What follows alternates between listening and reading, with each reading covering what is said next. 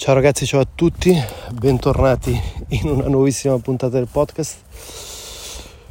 Come sempre anche oggi voglio condividere un concetto con te molto molto importante mentre mi faccio una passeggiata. È un concetto che eh, ho, ho, trovato, diciamo, ho, mi è capitato negli ultimi giorni, ma è una pratica che in realtà eseguo da diversi anni.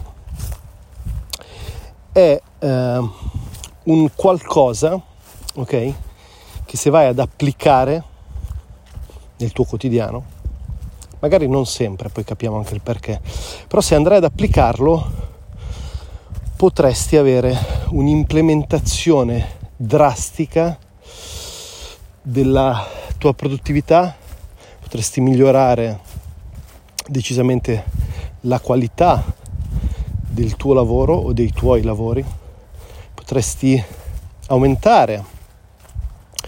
L'engagement del tuo pubblico, potresti migliorare la qualità delle, delle tue abilità artistiche, di conseguenza di quello che produci come artista creativo creator. E eh, puoi sicuramente utilizzandolo andando a migliorare anche quelli che sono i tuoi income, quindi i tuoi guadagni, ma soprattutto è un qualcosa che ti darà una estrema chiarezza mentale. E il concetto di cui voglio parlarti è il monk mode, ok? Quindi la modalità monaco, se così possiamo tradurlo in italiano, perché sappiamo che quando traduciamo un, un concetto inglese nella forma italiana non, non suona mai bene. Quindi utilizzerò monk mode ma ora sai cosa significa.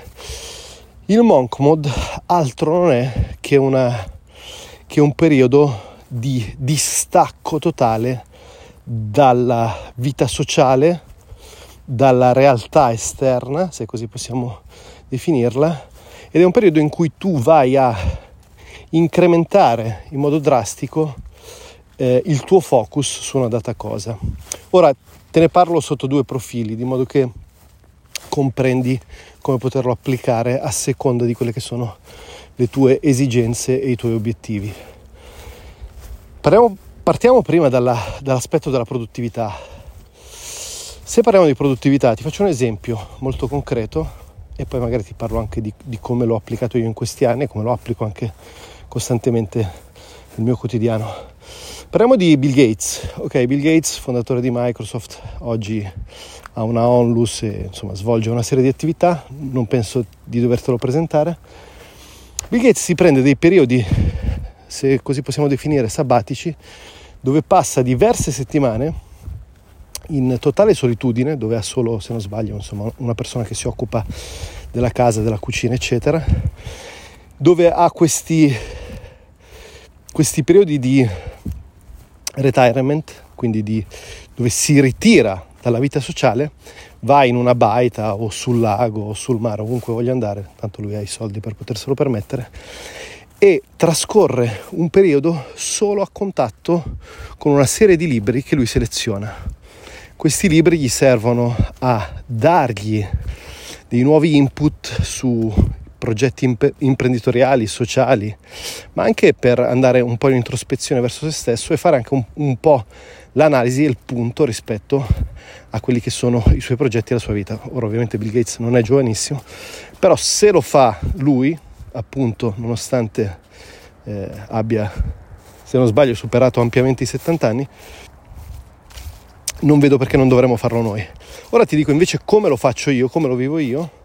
Poi parliamo invece del, dell'aspetto, diciamo, più personale o di crescita personale e poi vediamo quali sono anche però i contro, perché come per ogni azione, ok, come per qualsiasi cosa che andiamo a praticare nella nostra vita, c'è sempre un aspetto di, di rinuncia o una, una controindicazione in questa cosa. Quindi io come lo applico? Io spesso trascorro dei periodi in solitaria, quindi distaccato dalla vita sociale dove mi focalizzo, non so, sulla stesura di un nuovo libro, se non lo sai, ad esempio, ho appena pubblicato un libro che si chiama L'amore è la cura, eh, che trovi su Amazon, ok? Oppure vai sul mio sito giulianodepolo.com, c'è, c'è la sezione dove c'è il libro, ci clicchi sopra o comunque lo cerchi su Google, lo vai a trovare. Quindi dove mi dedico a magari alla pianificazione di progetti. Ad esempio adesso sto pianificando quello che sarà uno dei miei prossimi viaggi che verrà penso da qui a brevissimo, un viaggio abbastanza importante dove andremo a toccare diversi paesi dell'Asia. Ehm, quindi sono dei periodi di, di ritiro dove c'è un focus molto chiaro sulla pianificazione, sulla programmazione, sulla produttività. Ad esempio sono molto concentrato sul chiudere una serie di progetti video che mi porto dietro da diversi mesi, perché se non lo sapessi io spesso sono in viaggio, quando sono in viaggio creo anche e soprattutto, ma non solo, contenuti video e questi contenuti video poi vanno, eh, vanno lavorati, eh, pubblicati, condivisi e richiede se non lo sapessi, produrre dei video richiede davvero tanto tempo, poi dipende anche dalla qualità del video che vuoi realizzare. I miei sono una sorta di dipende, faccio diverse cose, però quelli a cui tengo di più sono quelli un po' più documentaristici, ok? Dove ti vado a parlare delle culture estere, dove ti parlo delle esperienze di viaggio, dell'incontro con persone straordinarie. E un, sono progetti molto impegnativi, quindi richiedono diverse ore. Per tornare al concetto di Monk Mod, eh, questo, quando applicato, ti porta a vivere dei periodi eh, di grande solitudine e di grande distaccamento dalla realtà. E ora ti parlo un attimo di ciò che riguarda invece l'aspetto più personale, quindi di, di crescita interiore, perché il distacco, il silenzio, come sappiamo, può portare a, a vivere un, un contatto maggiore con se stessi e quando si vive in contatto maggiore con se stessi si hanno un sacco di rivelazioni. Per questo è così importante, non so, la meditazione, la pratica meditativa, la pratica del journaling, quindi dello scrivere, del tenere un diario, la pratica, non so, della gratitudine dove focalizzi i tuoi pensieri sulle cose per cui sei grato, sulle cose che hai, che vivi, sulle esperienze delle persone che incontri e con cui condividi il tuo percorso e non il, al contrario ciò che ti manca.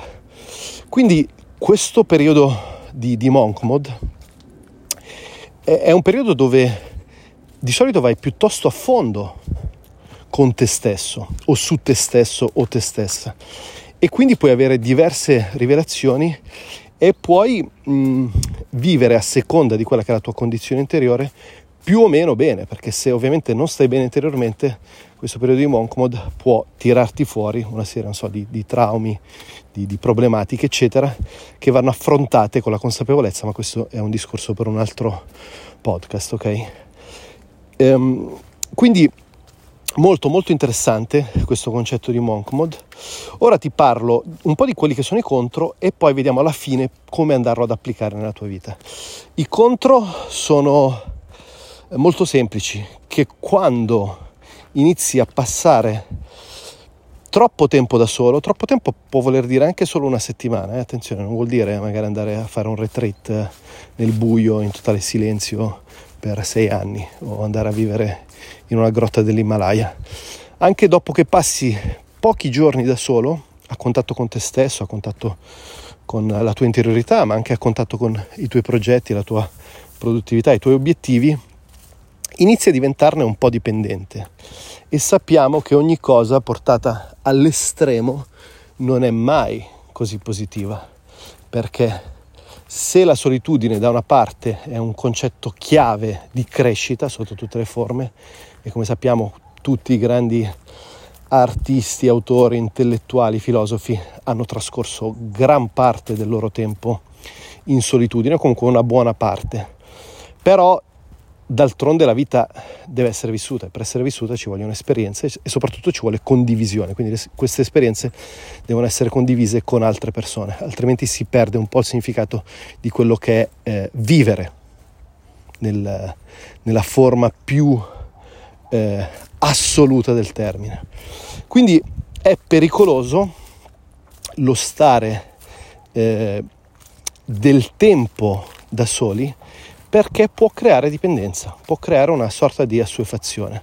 Quindi una volta che sai questo, come puoi applicare questa pratica nel tuo quotidiano? Ora, il mio suggerimento per te, my friend, come sempre, è quello di trovare un giusto bilanciamento tra le due dimensioni. Quindi tra una dimensione monk mode, quindi dove sei più a contatto con te stesso, te stessa, i tuoi progetti, le tue vocazioni, le tue ambizioni, e più a contatto nel, nel contesto opposto con una vita sociale, quindi con il tuo fidanzato, la tua fidanzata, marito, moglie, figli, compagni, parenti, amici, conoscenze, colleghi, eccetera, eccetera, eccetera. Dunque devi riuscire a ponderare queste due cose. Ora, ovviamente, se tu dovessi svolgere un lavoro ordinario, è molto più difficile trovare lo spazio per, per essere un monk o per entrare in monk mode piuttosto che quello della vita sociale. Quando io lavoravo in un ufficio eh, riuscivo comunque a ritagliarmi degli spazi da solo, ovviamente non nel momento in cui svolgevo il lavoro, avevo un classico lavoro ordinario dove trascorrevo una serie di ore in ufficio, però al rientro ricordo che trovavo sempre dello spazio per camminare in mezzo alla natura, per dedicarmi ai miei progetti musicali o ai miei progetti fotografici. Potrebbe, potresti anche applicarlo magari con un viaggio, ok? Il viaggio è sempre, è sempre una risposta, non sempre ci dà tutte le risposte, ma potenzialmente è una risposta a come trovare spazio per te stesso, te stessa o i tuoi progetti. Perché nel viaggio tu dedichi un, un tempo ben preciso a un'esperienza che vai a scegliere e all'interno di questa esperienza puoi facilmente andare a costruire eh, dei progetti, puoi andare a realizzare delle ambizioni o puoi semplicemente eh, distaccarti dal tuo quotidiano, dalla tua comfort zone e entrare maggiormente in contatto con la tua parte più intima e interiore. Niente, io credo che il concetto di monk mode sia una cosa molto interessante e molto importante da approfondire. Tra l'altro nei prossimi giorni ci scriverò anche un articolo di blog, quindi magari eh, vieni a a leggerlo all'interno del, del blog giulianodipaolo.com. Come sempre ti invito, se hai trovato utile questo, questo podcast, a condividerlo perché sappiamo che sharing is caring, quindi condividere e prendersi cura anche degli altri e a lasciarmi un rating, ok, su Spotify, Apple Podcast, ovunque tu lo stia ascoltando. Io ti mando nel frattempo, fino a che non ci risentiamo, un fortissimo abbraccio.